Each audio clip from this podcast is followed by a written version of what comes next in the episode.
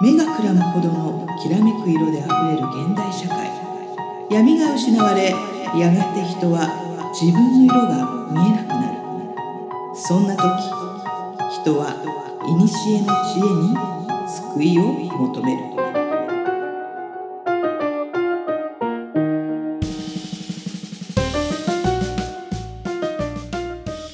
このポッドキャストは2万年生きてる魔女で占い師の真帆さんと自由人で何でも屋の上ちゃんが魔術占いオカルト人生哲学などの話題を中心にゆったり話すポッドキャストです皆さんこんばんは今宵はどんなお話をいたしましょうかはいこんばんははいこんばんははーいさあちょっとですね真帆さんのオフィスでいつも通りに、えー収録をしてるんですが、えー青山界隈はなぜだか工事ラッシュでですねもうしばらく工事の音が聞こえる魔女カメです、うんはい まあねもうしょうこがこないいつも工事いしてますつよねも工事してるんですよ、ね本当にオリンピックっつったら工事がして、ね終わったっつったら工事をして、ね いつ終わるんだいって話なん で本当ごめんなさい皆さんね、まあまはあいしゃあないですね、まあこういうこともありますので、はい乗り越えていきます乗りよ越えていきましょさあ久しぶりのううんえー魔女カメ収録日なんですよう皆んさん、そうなんですよ魔女カメはね1回4本、うん1ヶ月分取りだめをするという、うんなかなか大ハードなスケジュールなんですけどしかも一本長いですからね1本長いんですよ上野さん、うん30分番組だったんですそけう本ど来はね 一体いつから気40づい分たとらか40 50分ぐらいがちょうどよくな ってて自分たちの話が、うんねなんか削ってはいるんですけど、ね、そうなんですよちょこ削っちょこてくれてはいいんだけどうんねちょっと削ってはいるけど、うんなんだかんだで40分ぐらいになっちゃうっていう、ねまあ本当にあの都内は灼熱地獄でですね、うん、えーまあ、ちょっとこの数日は33度ぐらいになってるんですけど、うんもう体温を越すか越さないかっていう日々もあったりして、上野さんはどんな日々をおお過ごしでした、なんかうん私ちょっと東北行ってたんですよあ福島に行ってたから、うんうん、結構寒いぐらいだったんですあよ実は、うんへえっていうのもあってうんなんか、あでも車で運転してるから日焼けしますけどね、うん、そういう日焼け止めを塗るっていう、うんあのこの間なんかどっかなんだフェスかどっかに行ってうん学習してたと思うんだけどもう忘れちゃったうん、忘れちゃってますね早い よやっぱなんか湿疹みたいなのやっぱ出ちゃうんですよねそうだね、まあん上ちゃんはあのちょっと肌が弱いので多分ちょっと日光アレルギー的そうなそうのはそあうるんだそういうの着てたた方がそうそうそ今う日長袖なんだけどねそう上ちゃんはあえてちょっと肌さらさないでいこうかなとう思んって、そういうのはいいと思いますよ、でもやっぱこうん、う納車して車を買ってうん1週間ぐらいで1200キロぐらい走ってて、何をしてるんですか ね毎日なんだかんだで長距離移動してて、うん、ずーっと運転してるんですけど、うん、楽しくてしょうあがあないよですかったね楽しい、よかったねうん、やっぱり自己完結する楽しさを持ってるって強いよね強いっすね人は、うん、あーいやいいっすね車やっぱ運転するのがすごい好きっていうのがもともとあって、うん何時間でも運転できちゃう人で、うんでさらに今までやっぱレンタカーとかうん、そうだあねの実家の車とか使ってたけど、やっぱ自分の車ってカスタマイズができるかうら、ん居心地よくできるんですよ。ううんんでなんかいろいろまあスマホとかもつなげて今うんすごいのがカープレイってういう、んアップルの、うんそれを iPhone のライトニングケーブルつなぐと、うん iPhone のアプリをうんカーナビで使えるんですね。へえで iPhone で設定した Google マップとかがそのまま反映されたり、うんうん音楽とかと聴けるんですけど、まあそれがすごい快適でうん使いやすいし、うんでまあ中古車を改造した車なんで、うん音とかあんま期待してなかったけど割と音も良くてスピーカーがへーすごいいいんですよ。うーんであの中であの蓄電池とかも用意したんで、うん中で仕事もできるし、うんただエアコンの効きがちょっとそう悪いかな。あうんえそれは何他にも電源使ってるからってことじゃなくあえてっと、多分構造上な部分があるんですけどもともとその商用車、うんえっと、うん要は機材を運ぶ車の、うんをカスタマイズしてるから、うんそもそも後列の方に確かあにまり風がいかない仕様なんですよね。うだかんら前はバーって涼しいんだけど結局空気が全体で温まってないからすぐ熱くなっちゃうというか、うそれなんとかしたいなと思って、うんまあ、扇風機とかちょっと別で用意はしてるんで、うんちょっともうちょっと快適にしたいなとは思ってますけどね。うんそうだってさなんか結構あのツイッターの写真とかで見たらんぎっしり荷物が入ってるじゃんそうですね。あれあなたの機材って結構高価なものが多いけど大丈夫なの、熱あ、えっとね、大丈夫なの機材に関しては、熱はね、意外と大丈夫なんですけあそうなどんだ、怖いのが気温差なんですよ。あ気温差気温差。あー気温差が実はあまりよろしくなくて、ええっていうのも気温差が起こると結露が発生したりするんで、うんレンズとかにね水水が入ったりとかしやすいんでそこはちょっと気をつけないといけないんですけど、うまんあ、それも考えてあの前言ってたカメラケーうスんうん買ったんですよね、うんあれあの湿度保ってくれるんで、んそうそうそううーんだからまあそういうのは一応考えつつうんまあでもなんか私のことなんでうん結構、まあそこら辺ざっくり、まあなんねか壊れてもいいやぐらいの感じでじゃあまだあの車中泊はしてないの車中泊はしてないけど途中で仮眠取ったりとかはしうてん結構いいですよ寝心地いいですよ。へえ、その図体でさ、 うん寝心地が今ゴーゴーエブ会話よしさんも、うんこの車で寝てるのって真帆さん的には思ってうたん車乗ってましたけうどん、上ちゃんのその図体でうん横にななって全然余裕、ええ3人ぐらい寝ようと思えば寝れる本当、全然余裕ですそうね。ですかでもそこで宿泊したいかっていうとまた別のまあ話まあですけど、ねまあ最悪そこが仮眠ねするにはいいけどうんあーじゃあいいですねいろんなとこ行けますね、そうですね、うん、ぜひね皆さんあの地方で上ちゃんの仕事があれば読んでくれればうんうちのウェイトが行きますので、行きまうすよ、ん、 行きますよ1200キロかまあじゃあこれから今年の夏はどんどん走行数が伸びますね、そうですうね、ん、いろいろちょっと回りたいなと、じゃあもうぜひあの夜中のうん、怖い道をお化けに会えないかどうかうん探検してきてください、やってますやってますい やすでにやっもうすでてにやたってます。はい山道とかねうん、福島行く途中とか、やっぱ霧とか、深夜とか走ってたんで、うんうん霧の山の中を走る。うんですよでで、魔女カメ聞いてたんですよ。うんで、魔女カメ聞きながら深夜で霧の中走ってて、うんで、なんか、真央さんがちょっと怖い話してる瞬間に、うんなんか、右の方にねって真帆さんが言った瞬間に右に墓が出てきた瞬間があっ怖いて、怖いおおーと 思って、おおと思っ喜んでるて、すごい真帆さんすげえと思って。そう知らないところでね、うん真帆さんがで出てき一ま応すかドらラレコでその様子あの録画したら撮っておいてあ る本この瞬間素晴らしい ねへえそうなんだそう逐一だからえそういうの、ねーじゃあちょっとあの涼しくなったらどっか連れてってあもう暑いと思う 絶対まあも寒いって言い出すうし言う今度ね 暑いと寒いは常に言うと思うよ快適さは正直ないかもしそれうないでだすよ、ね、うんまあでも行動範囲が広がっていいねうんうんうーんじゃあもう結構いろいろと動き回る1か月だったって感じですかねそうですうね、ーんまあいろいろそれこそ、うん車買ってよかったなってことが一個あって、はいもうその、まあ、自分事じゃないんですけど、はいあのえっ、とね中野坂上あたりで、うんえー、と友達を降ろす降ろすというかちょっと車の中で打ち合わせみたいな、うんうんちょっとなんか、えー、と今度なんかちょっとイベントをやるんですけど、うんうんその打ち合わせ的なのを車の中でやってる時うんに、うんちょっと後ろを準備し後ろの車の後ろの準備をしてる時に、うん、パッて後ろ向いたらおばあさんが倒れてるんですよえ道路で、ー、うんやばっと思って、うんバーって駆け寄ってうんもうあのくし車のトランクとか開けっぱで、うんもうバーって走り寄っていって。うんで数人が駆け寄って、うんなんとかその車道から歩道に連れて行って、うんでおばあさんがもう腕をこうんうなんていうの抱えて、ううんーって言ってもう歩けないような状態で、うんでひき逃げかなと思ったんですけど、うんうんどうやらなんか赤信号で焦って、うん段差につまずいて倒れちゃったみたいなんですようね。んうんでなんかうわーってなってて、うんでもうどうするどうするってなっておばあちゃん大丈夫っつってちょっと動けない手手も感覚なくなってきたって言って、うんあじゃあちょっと救急車呼ぼうって言って、うん救急車をうん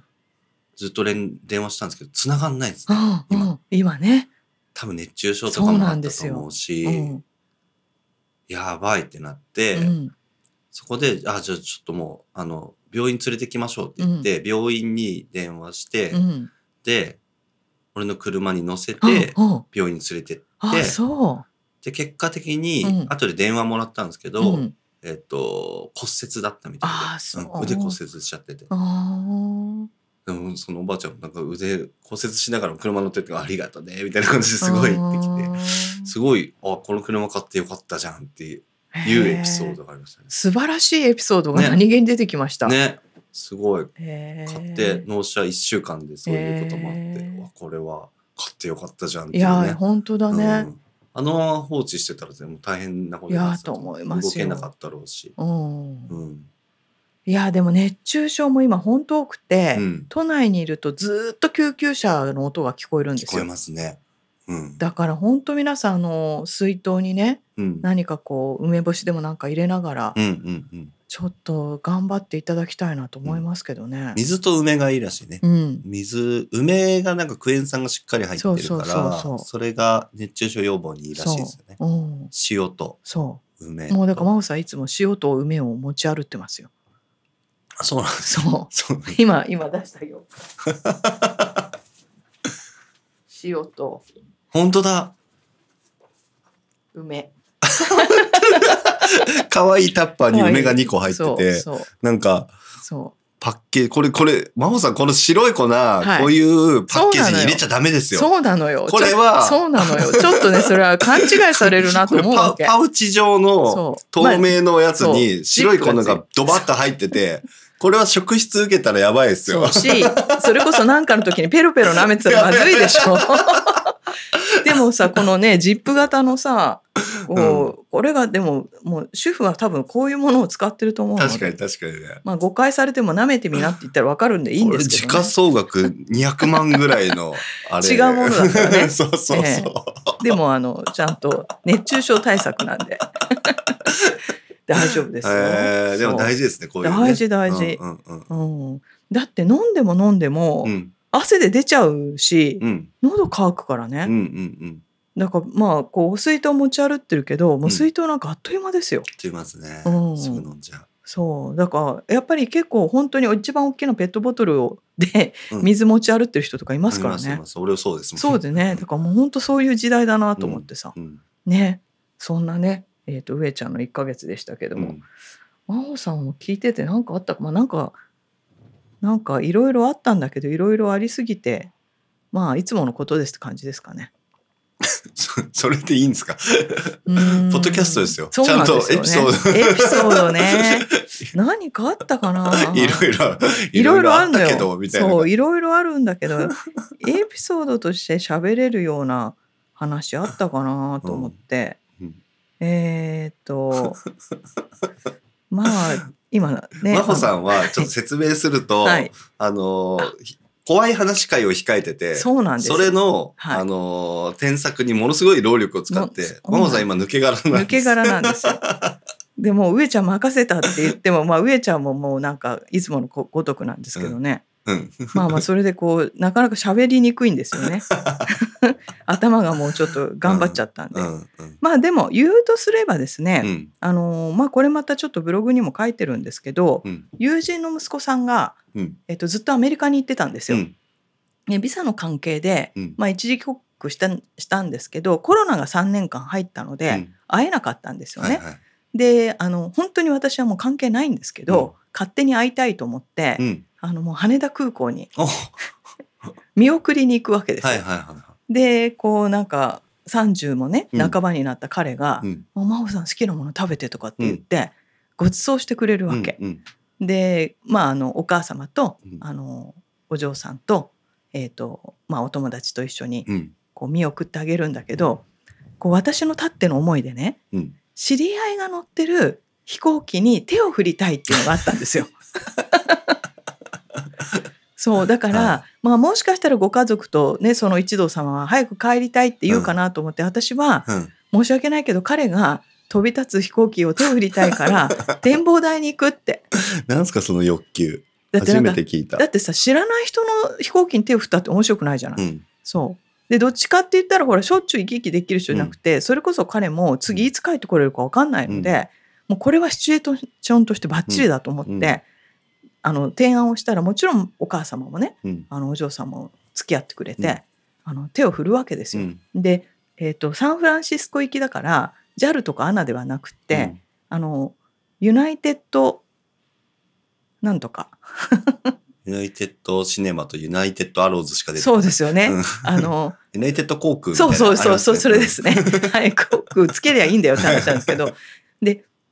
なので、あの、飛行機見つけるのが結構簡単だったわけ。うんうんうんあ、あの飛行機だって言ったら、まだ、あの、こうな離陸前なのりまで、すねその、要は、搭乗した彼の携帯とお母様の携帯がつながってたから、あの、わー、今手振ってるんだよ、なんて言ったら、まさかの、えって言って、うんもしかして、うんもう一回手を振ってって言って、うんみんなでわーって手を振ったら、彼が座ってる席から見えるんうんえー、見える。そう。見えるって言って、うんうんあの、まさかの機内から私たちを撮影したうんあ動,、すごいすごい動画とかが来すごいて、すごいそれすごい。そう、なんかちょっと私感動しちゃってうんさ、うんあの、なんか本当すごい見てよかったなって思ったんですうよ。んでもさ、まあ飛行機あるあるで、うんもういくら待っても行かない、飛び飛び立たないわけあーあーそうですね。そう飛び立たなくって、でしかもなんかこう私たちは目の前の滑走路から飛んでくれると思ったんだけど、どうやら見えない方の滑走路から飛び立つみたいで、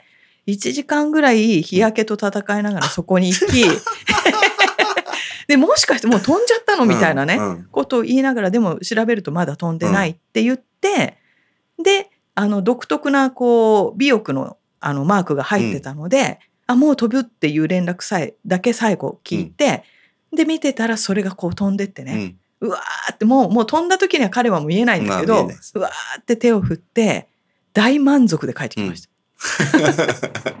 大満足で帰ってきたんだけどわーってやった瞬間に、うんみんなであのまあほらバイクで帰ったり電車で帰ったりってうんちりぢりになるんですけど、あのバイバイってやった瞬間に誰一人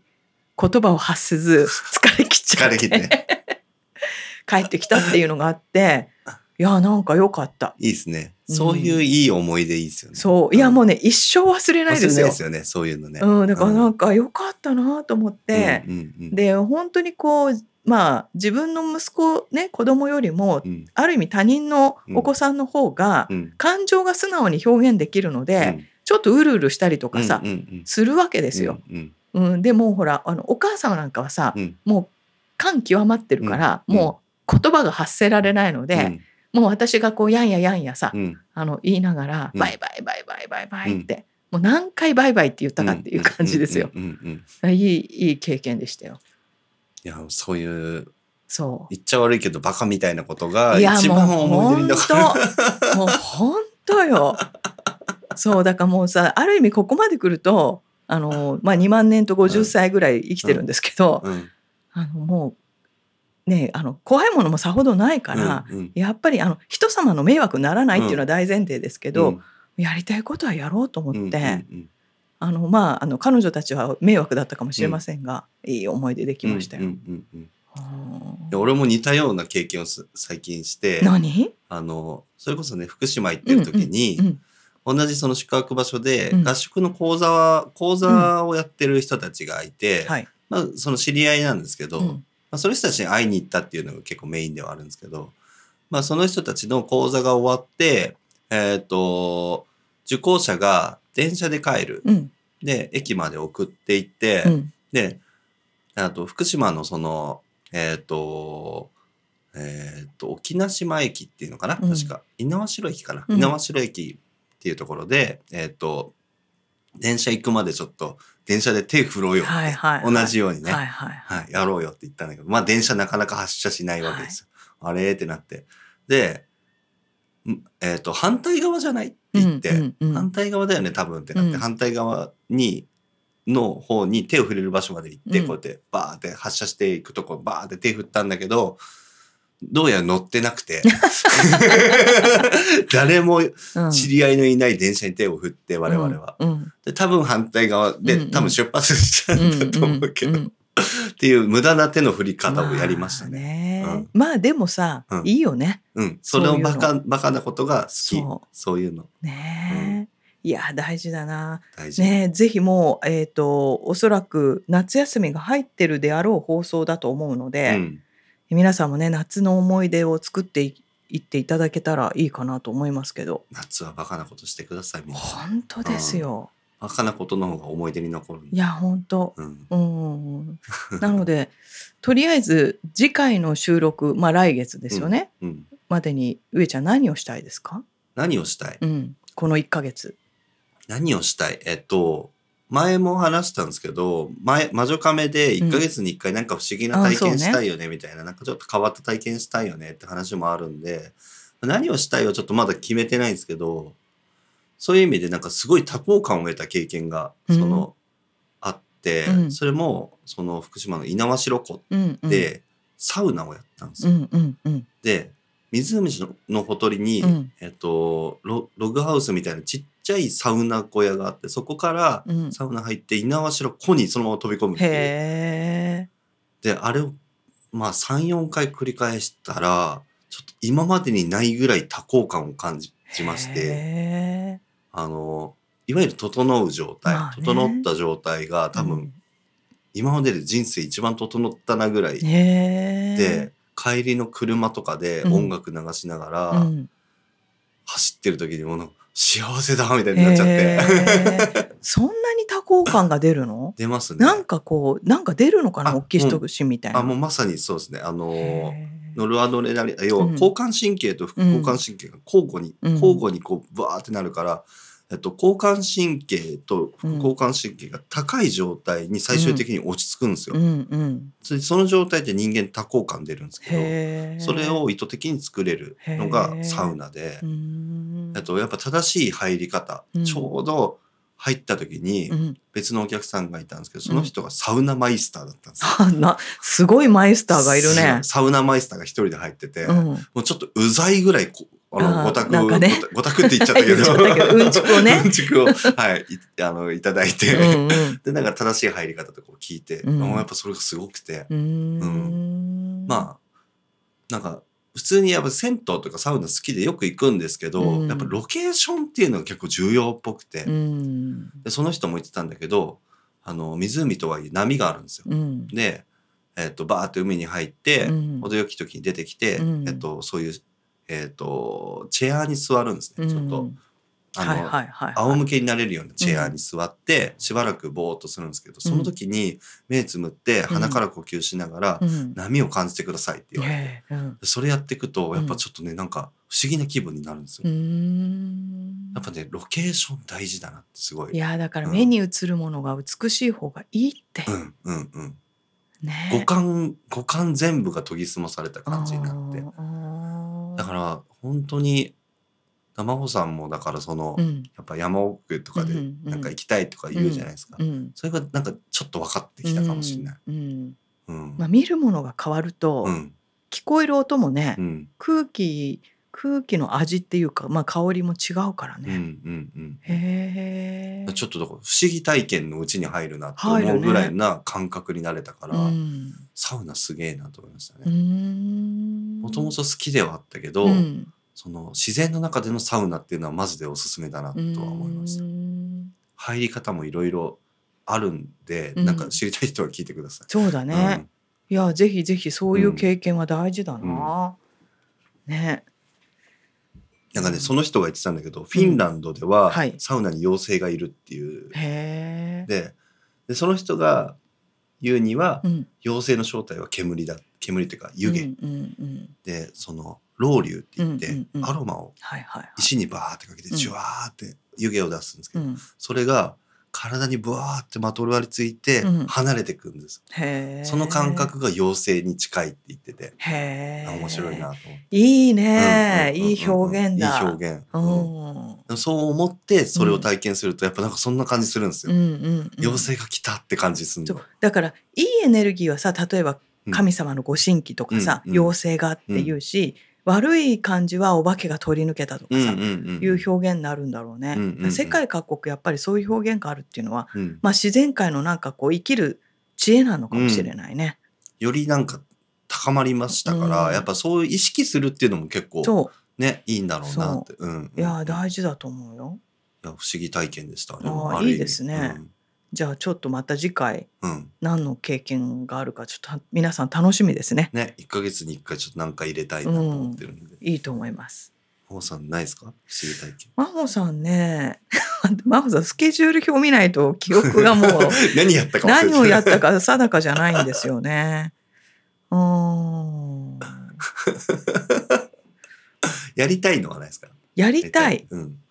やりたいでもねなんか私ちょっとあのなんか自覚はそんなになかったんですけど、うん久しぶりに体にガタが来てうん同じオフィスビルのスウェディッシュマッサージの秋山さんに揉んでもらった時に、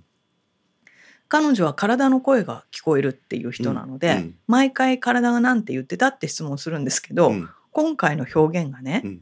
もう指一本で、えー、とすごい連打のピアノの曲を弾いてるって言われたんですよ。うんで「えっ?」て言ったらしかもその指がねうん両手の両手の指1うん本なんだけど、他の4本の指が何かですそぎ落とされて血がドボドボ流れてるのにこうやって弾いてるはいはいはっいて言ってめちゃくちゃ怒られたんですけどどあのもっと自分の体を大事にしようっていうふうに怒,、ん怒られたんですけどまああのそういうのもあって、はいはいはいたまたま2日間連続で予約が入らなかったっていうか、うんまあ、1日目が予約入ってなかったので、うん休んでうんでよその時にもう予約切っちゃったんですよ、うんその次の日も、うんだから2日間家から出なかったあの、あはいはいはで2日目にようやく気が付くわけ、うんお正月もこんなにゆっくりしてないなって、うんうんお正月はほらねうん子供が帰ってきたいり、うんあの実家に帰ったりしなきゃいけないので、掃除したりとかうんしなきゃいけないんですけど、2日間もうずーっとゲームとうん怖い話を聞いてたわけ、 好きなことええもう至福の私服 の時時がうん過ぎ、うんでまあでもその時うに、んこうちょっとやっぱり休むって大事だな って思ったんですようん上野さん。はいいや休もうって思ったんですけど、はいもうすぐに撤回されるわけですで。かいされるなぜならば、はい2日休んだしわ寄せが、うんその後にすごい来ちゃっあて来たんだめっちゃ大変だったの、えー23日はいはいはいだからうんいいかがなものかって思ってるあ今ー日この頃ですね。難しいですね。まあまあまあまあ私でも休むの苦手なタイ苦手っていうか、うん、うん、休んでいるんですけど、休んでるのか働いてるのかわかんないみたいなそ状う況なんかやっっちゃうたのでね。そうそうそううんそう。うん。そうでもまああのなんかちょっとずつあのビビたるものだけどこうしようああしようって言ってうん生。活を立て直してるので、うん。あの少しこううまくいくといいなって思ってやってます。体の疲れはどうですか？体の疲れはえーっとどうすかってなんですかでもサウナ行ったらいいんじゃないかな。いやだからさ上ちゃんさ、うんはい真帆さん車に乗って、うんはい真帆さんこのタオル使ってはい真帆さん脱いではいここに座ってっていうエスコートが必要なんめでんすどよ。くさいな。 自分で自分で行そかうないでしょさ知ってるさえ興味はないですかサウナとか？いや私は、うん興味があるないって言ったら、んもう怖いものしか興味がないんであすよ。そういうことか。で他のものは、うんあの誘われれば行くんですけど、うんうんうん自主的に動くってことはまずないんですよ。あ、じゃあもう誰かリスナーの方 で、女性の方で、真帆さんをサウナに連れてってあげてください。そうそうねそうなんかこうきっかけがあるとはい。ね。あの、いろいろ準備して、あの、サウナハットとかも準備してあげてくださいそう。そうそうそうすると「そうなの?」って言っていくぐらい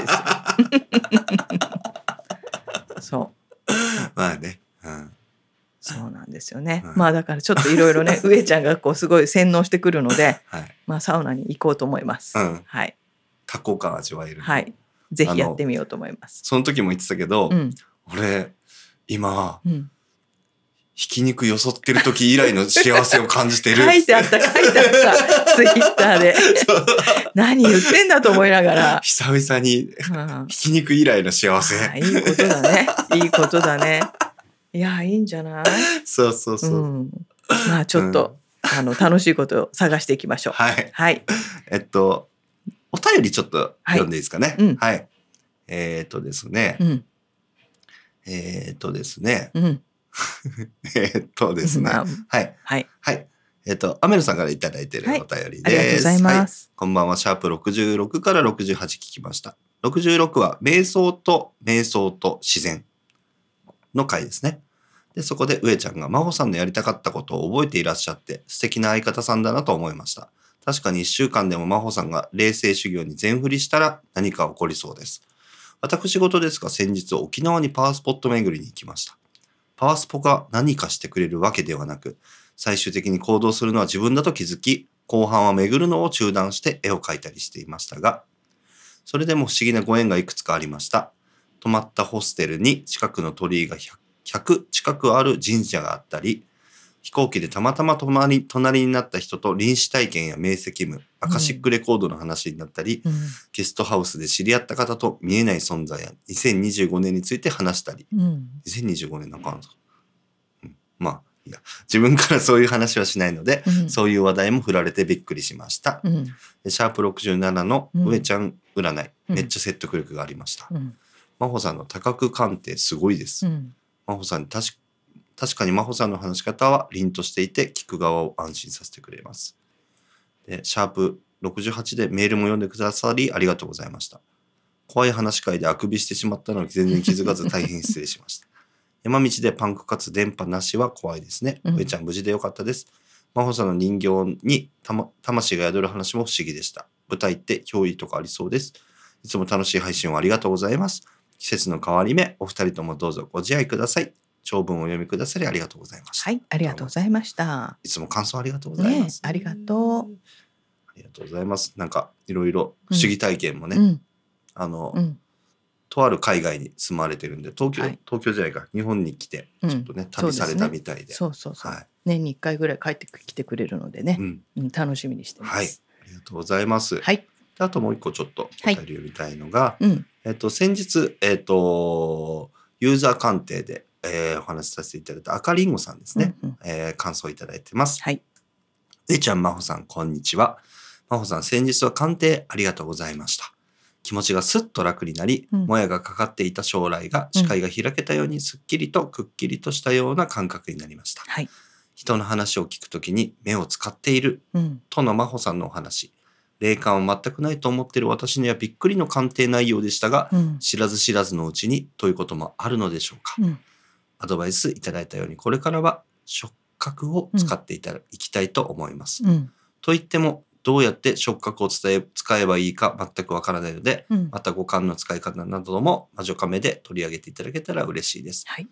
また教えていただいた月の光で目玉を洗うお,、うんまじないもうん早速毎日やっています。よしその日によって水が透明になる時間が違ったり、うん出てくる水の色が違ったりしていて不思議です、うんうん今日はどんなにイメージしても黒い水は出ず出てこず、うん真っ白い水ばかり出てきましたうん何か意味があるのでしょうかきっと意味があるんだろうなといろいろ連想してみたりしてますはい同じおまじないでも人それぞれ体験が違うんだろうなと思うと他の方の体験談や感想も聞いてみたい気持ちになりましたうん貴重な機会とおとお言葉を本当にありがとうございました。はいこれからも配信楽しみにしています。うんとのことです。ありがとうございまありがすとう。ございます。まあ、あの赤りんごさんのねあの鑑定に関しては、えー、と以前のエピソードを聞いていただければいいかなというふうに思ってるんですけどもあのじゃあせっかくねご要望いただいたのでちょっと触覚のねあの触覚をうまく使いたいっていうことなのであのちょっと赤りんごさんはねお目目が弱くなってくるかなっていう状態なんですけども皆さんもあえて目をつぶって折り紙をねいくつか用意してほしいんですよ赤い折り紙青い折り紙、えー黄色い折り紙ぐらいでいいんですけどもで目をつぶった時に折り紙に手をかざすんですよね。そうすると、あのーやっぱり慣れてくると赤の折り紙の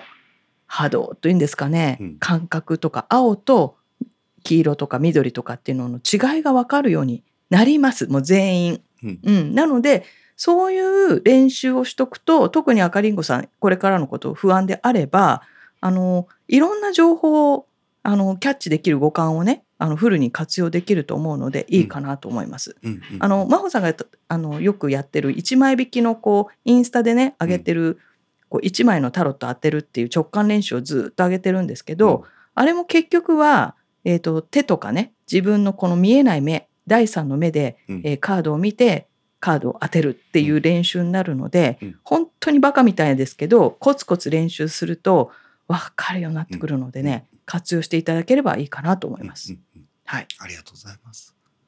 あのピンポン玉療法ね。そうもうあピンのポン玉 セラピー。 そうピンポン玉っていう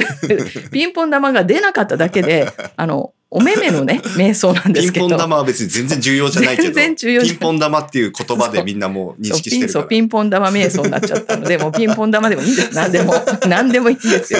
よくなりゃいいんで、あの好きなように名前つけてくださって結構です、あれ好評でしたね。好評でしたねすごいうん、またああいうのね、やりたいけど、真帆さんは、あれ金取れるんだけどなってさっき聞いてた。まあねあの手の内を明かしてるような感じなのでねはい。あのもっとっていう人はもう ぜひね、もうはい、個人鑑定こを。個人鑑定で ぜひ個別にね、はい、個別あに来のてください、遠隔でも、はいえ電話でもスカイプでもやっておりますので、で。真帆さん優しいから鑑定になると力入っちゃって、はいね、やっちゃうんで。そやっちゃうんでね、はい上手にあの公開鑑定を活用してください。はい。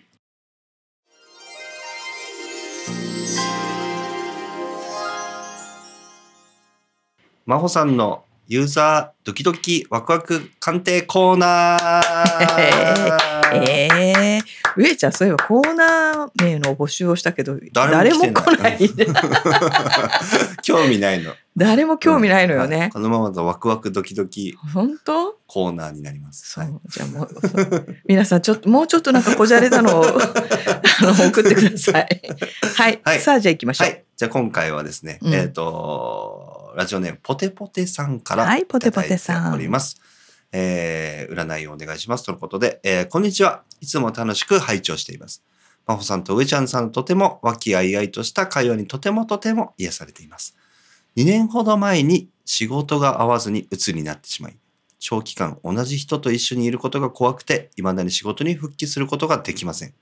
もちろん、以前の職場を辞めたのですが、その時の出来事が私の中では壮絶で人間不信になってしまったのかもしれません。ひ引きこもりになってしまいました。私は ADHD も持っているので、人との距離感がおかしかったり、パソコンの中身がぐちゃぐちゃだったりで、事務仕事は致命的に向いていないです。今後そんな私に合った仕事が見つかり、楽しくおかお金を稼ぐことができますでしょうかもしくは、私が稼がなくても何、なんとかやりくりできますでしょうかちなみに今は専業主婦として毎日家事や子供たちの部活や習い事等の送迎で忙しくしています。夫は仕事はまだしなくていいよ、なんとかなるよと優しく優しい言葉をかけてくれるのですが、子供たちが大学に進学すると思うとやはり、えー金銭面が気になります。なんだかややこしい相談で申し訳ございません。もしご縁があり、占っていただけたら嬉しいです。とのことです。はい、ありがとうございます。ポはーいテポテさん。さあ、えはー、いっとですね、個人情報をいただいております。はいえーその中でちょっとこういろいろと鑑定をさせていただきましたが、はい。えー基本的にこうポテポテさんのこう聞きたいことっていうのは合う仕事とかね、うんただただあの楽しい仕事が見つかるかっていううんのが最終地点なんですが、はい。ちょっとそのストーリーとしてね、うんあの皆さんに、うんまあ、2年前にちょっと鬱を出してしまったと。うんで ADHD があるなんてことも、まあ勇気を持って話してくださったので、うんちょっと突っ込んで見させていただきました。はい。えっ、とまずポテポテさんね、えっ、と人の世話をするのがすごく好きな方なので、うんあのもともとお母さん向きなんだろうなっていう想像ができるんですね。うんでお仕事も、まあ、何か嫌なことがあってこうちょっと心がね辛くなっちゃったんだと思うんですけど、えー、と一応ですねあのいただいている情報でお子さんが4人いらっしゃるんですよ。うん。で上のお子さんが15歳うん。一番下のお子さんが5歳なんです。うん。であのちょっと心が辛くなったのが2年前っていうことなので、一番下のお子さんが多分3歳ぐらいの時に辛くなっちゃったのかなっていう、まあ普通に足し算引き算ができるんですよね。うんで、えー、とポテポテさんの年齢で、えー、と4人目を出産して、うんっていうことを考えると普通にこうさっきも言ったそのお母さんらしい女性らしい運気を持ってる方なので、うんえー、とちょっとこ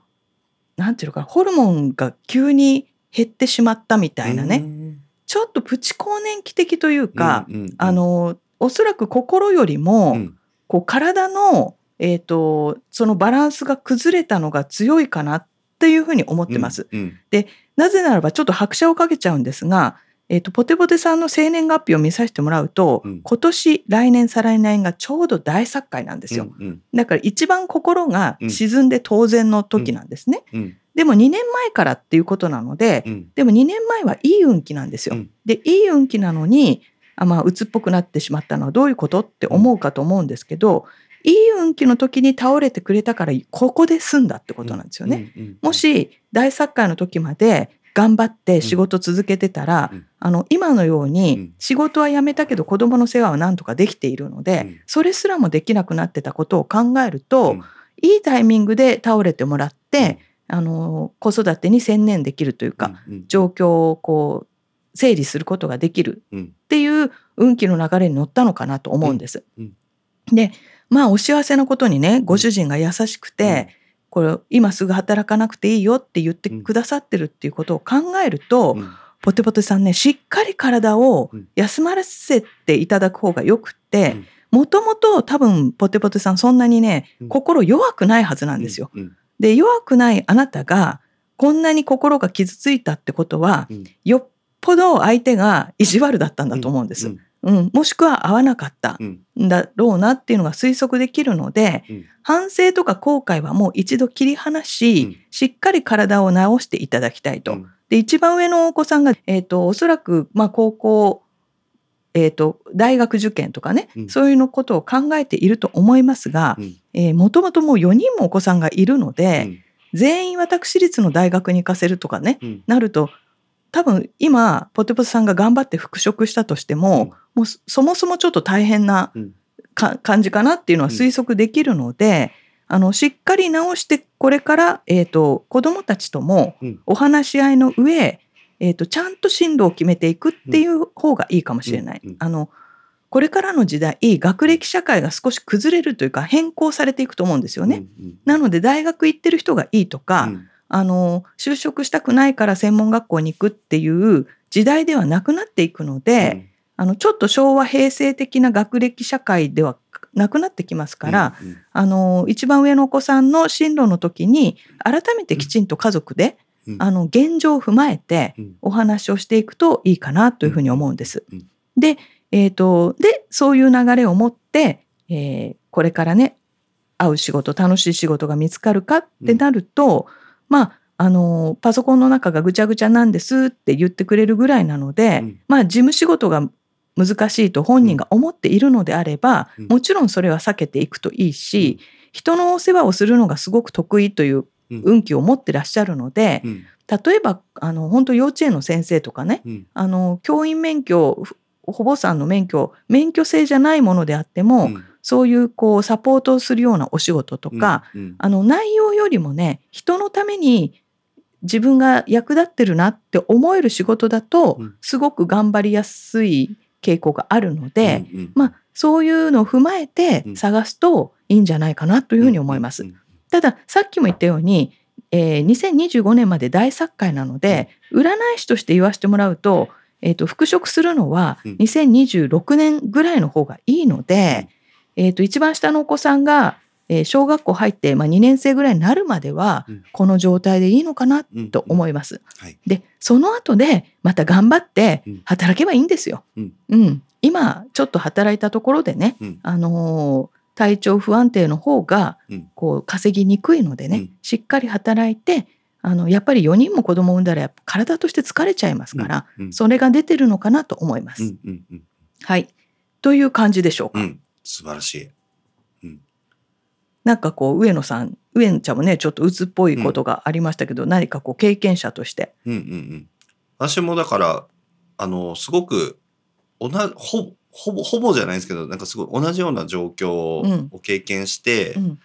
でひ質問としてはお金を稼ぐことができますでしょうかとか、うんうんなんとかやりくりできますでしょうか、みたいな質問なんですけど、うんあの多分できるとは私は思ってます。はいただあの焦らないそうです。うん、汗えっ、と多分今、えっと大作会っていうのもはいあるし、えっと私もちなみに、えっと仕事辞めた時期とか大作会の時だったんですよ。うんうんで大作会でやっちゃいけないことが仕事辞めるとか、うん引っ越しするとか、うんうん結婚離婚、うん私全部やりました大作会で